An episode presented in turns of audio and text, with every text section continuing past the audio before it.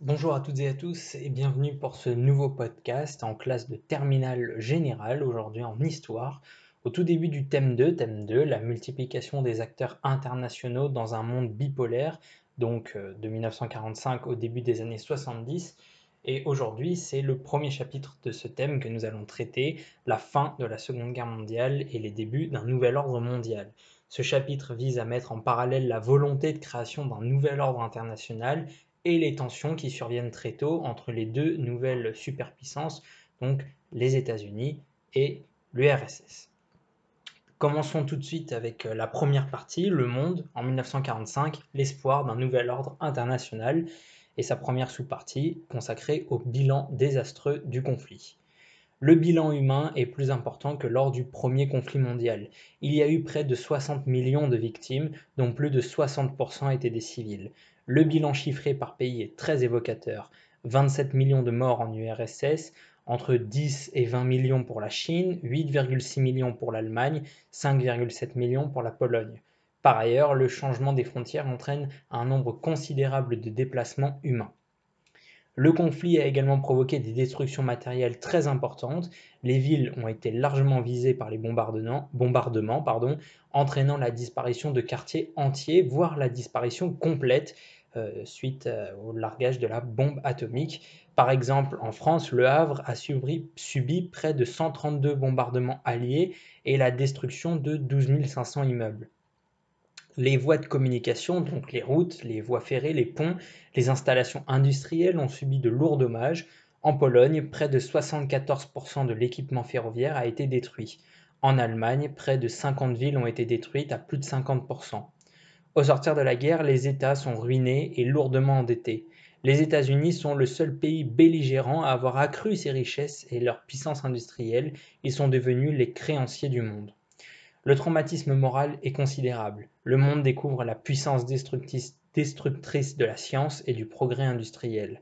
La conscience humaine est également frappée par les violences extrêmes provoquées par les soldats, notamment nazis et japonais. 6 millions de juifs tués et 250 000 tziganes et massacres commis par les Japonais en Chine, 2,7 millions de personnes. L'usage de la bombe atomique et ses effets suscitent de nouvelles angoisses pour l'avenir. Ce qui nous amène à une deuxième sous-partie, le règlement du sort des pays vaincus. En 1947, les trois chefs d'État, donc de l'URSS, des États-Unis et de la Grande-Bretagne, se rencontrent dans les conférences de Yalta, Roosevelt, Staline et Churchill, en février, et de Potsdam, Truman, Staline, Churchill en juillet, afin de préparer l'après-guerre. Ils discutent notamment du tracé des nouvelles frontières de l'Allemagne, de la Pologne, de la création d'une organisation de la paix, l'ONU, et du sort de l'Allemagne. L'Allemagne, justement, et l'Autriche sont occupés par les puissances victorieuses. Le Japon perd toutes ses possessions en dehors de l'archipel japonais. L'alliance est de plus en plus fragilisée. Après le conflit, l'URSS entreprend l'annexion des pays baltes et de l'est de la Pologne. Staline désire créer une zone d'influence soviétique en Europe de l'Est. Il entre ainsi en opposition avec les États-Unis qui veulent faire triompher les principes de la démocratie libérale et de la sécurité collective. Les procès de Nuremberg et de Tokyo traduisent la nécessité de juger et de punir les coupables qui ont réalisé des atrocités. C'est également un devoir moral. Une nouvelle notion juridique est créée, celle de crime contre l'humanité. Ainsi, de 1945 à 1946, à Nuremberg, un tribunal militaire international composé de représentants alliés juge 21 dirigeants allemands. Trois principaux chefs d'accusation sont retenus le crime contre la paix, le crime de guerre et le crime contre l'humanité. De 1946 à 1948, le procès de Tokyo est composé de 11 nations et juge les responsables japonais. Ces procès marquent la naissance d'une justice pénale internationale pour des crimes de guerre. Ces procès amènent les bases d'un nouvel ordre international, c'est notre troisième sous-partie. Le 24 juillet 1944, les Alliés signent les accords de Bretton Woods qui font du dollar la monnaie de référence des échanges mondiaux. Ils créent ainsi un système monétaire international pour établir les taux de change fixes des différentes monnaies par rapport au dollar. De nouvelles institutions sont créées, le FMI pour le prêt d'argent dont le siège est à Washington et la Banque pour la reconstruction et le développement, la BIRD. Le 25 juin 1945, la Charte de San Francisco est signée par 51 États et donne naissance à l'ONU. Elle se donne pour objectif de sauvegarder la paix en faisant respecter le droit international et le respect des frontières. Elle comprend cinq puissances victorieuses qui disposent d'un droit de veto. L'implantation du siège social de l'ONU à New York traduit le changement de gravité du centre du monde vers les États-Unis. À partir de 1947, les accords du GATT diminuent progressivement les tarifs douaniers pour favoriser les échanges commerciaux. La dernière sous-partie traite du retour de l'État-providence. Lors de la guerre, les États sont en effet intervenus dans tous les domaines pour soutenir l'effort de guerre et protéger leur population.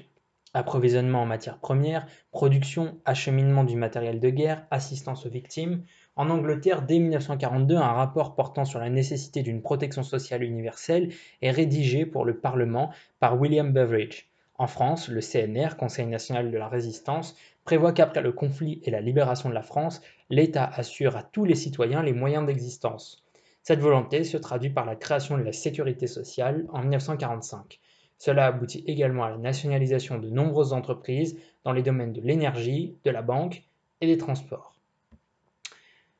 à, travers euh, une étude du programme du Conseil national de la résistance, qui constitue un point de passage, on arrive à notre deuxième partie, notre deuxième grande partie, sur l'apparition de, nouvelles tensions, avec euh, notamment cette première sous-partie, le début de la guerre froide et les tensions entre l'URSS et les États-Unis. Après le conflit, l'URSS laisse ses troupes dans les régions de l'Est de l'Europe. Les partis communistes participent ensuite aux différents gouvernements. Avec le soutien de l'URSS, il s'empare du pouvoir et crée des démocraties populaires. En 1946, Winston Churchill avait évoqué dans son discours à Fulton l'existence d'un rideau de fer coupant l'Europe en deux. En Tchécoslovaquie, le Parti communiste utilise la force. C'est le coup de Prague en février 1948. L'Europe de l'Est est de plus en plus sous l'emprise de l'URSS qui étend sa sphère d'influence. Les États-Unis réagissent en 1947 et ont une volonté d'établir une politique d'endiguement le président Truman et son secrétaire d'État Marshall proposent une aide qui a pour projet de reconstruire l'Europe ruinée par la guerre. Les pays d'Europe occidentale acceptent ce plan composé de dons et de prêts. À l'opposé, l'URSS et ses pays satellites le refusent. La rupture idéologique est officialisée par l'élaboration de deux doctrines, les doctrines Truman et Jdanov. L'Allemagne, occupée par les quatre puissances victorieuses, est le théâtre de la première crise grave entre les deux blocs. Staline, qui s'oppose à la volonté de création d'une zone unifiée à l'ouest de l'Allemagne, décide de mettre en place un blocus de Berlin le 24 juin 1948. Les États-Unis organisent ensuite un ravitaillement aérien de Berlin-Ouest pendant des mois. En mai 1949, l'URSS met fin au blocus. L'Allemagne est ensuite divisée en deux États, la RFA, République fédérale d'Allemagne, et la RDA, République démocratique allemande. Deuxième sous-partie de cette, de cette deuxième partie, et donc dernière sous-partie de ce cours, la naissance du conflit israélo-arabe. Le sionisme naît à la fin du XIXe siècle dans un contexte d'antisémitisme croissant. Les Britanniques, dès 1920, avaient favorisé l'installation de communautés juives. Les Juifs espèrent y fonder un État juif. Après 1945 et la Shoah, les Juifs sont de plus en plus nombreux à s'installer en Palestine britannique, mais s'opposent aux populations palestiniennes. Des affrontements violents ont ainsi lieu. Les Britanniques décident de se retirer. En 1947, l'ONU présente un plan de partage de la Palestine en deux États que les Arabes rejettent. Le 14 mai 1948, David Ben Gurion proclame la création de l'État d'Israël. Le lendemain, les armées des États arabes, Syrie, Égypte, Transjordanie, entrent en Palestine et sont repoussées par Israël. La plupart des Palestiniens sont chassés et se réfugient hors d'Israël. Pardon, entre 1947 et 1949, c'est la Nakba, la catastrophe. Cette première guerre n'est que le début d'une série de conflits qui perdurent encore jusqu'à aujourd'hui. Voilà, c'est la fin euh, de ce podcast de cours. Euh, j'espère qu'il vous a plu et on se donne rendez-vous euh, très prochainement sur les chaînes YouTube et Twitch pour poursuivre ces podcasts et notamment continuer le programme avec le chapitre suivant qui traitera d'une nouvelle donne géopolitique et de la bipolarisation et de l'émergence du tiers-monde. Voilà, merci à tous d'avoir écouté ce numéro et à très bientôt.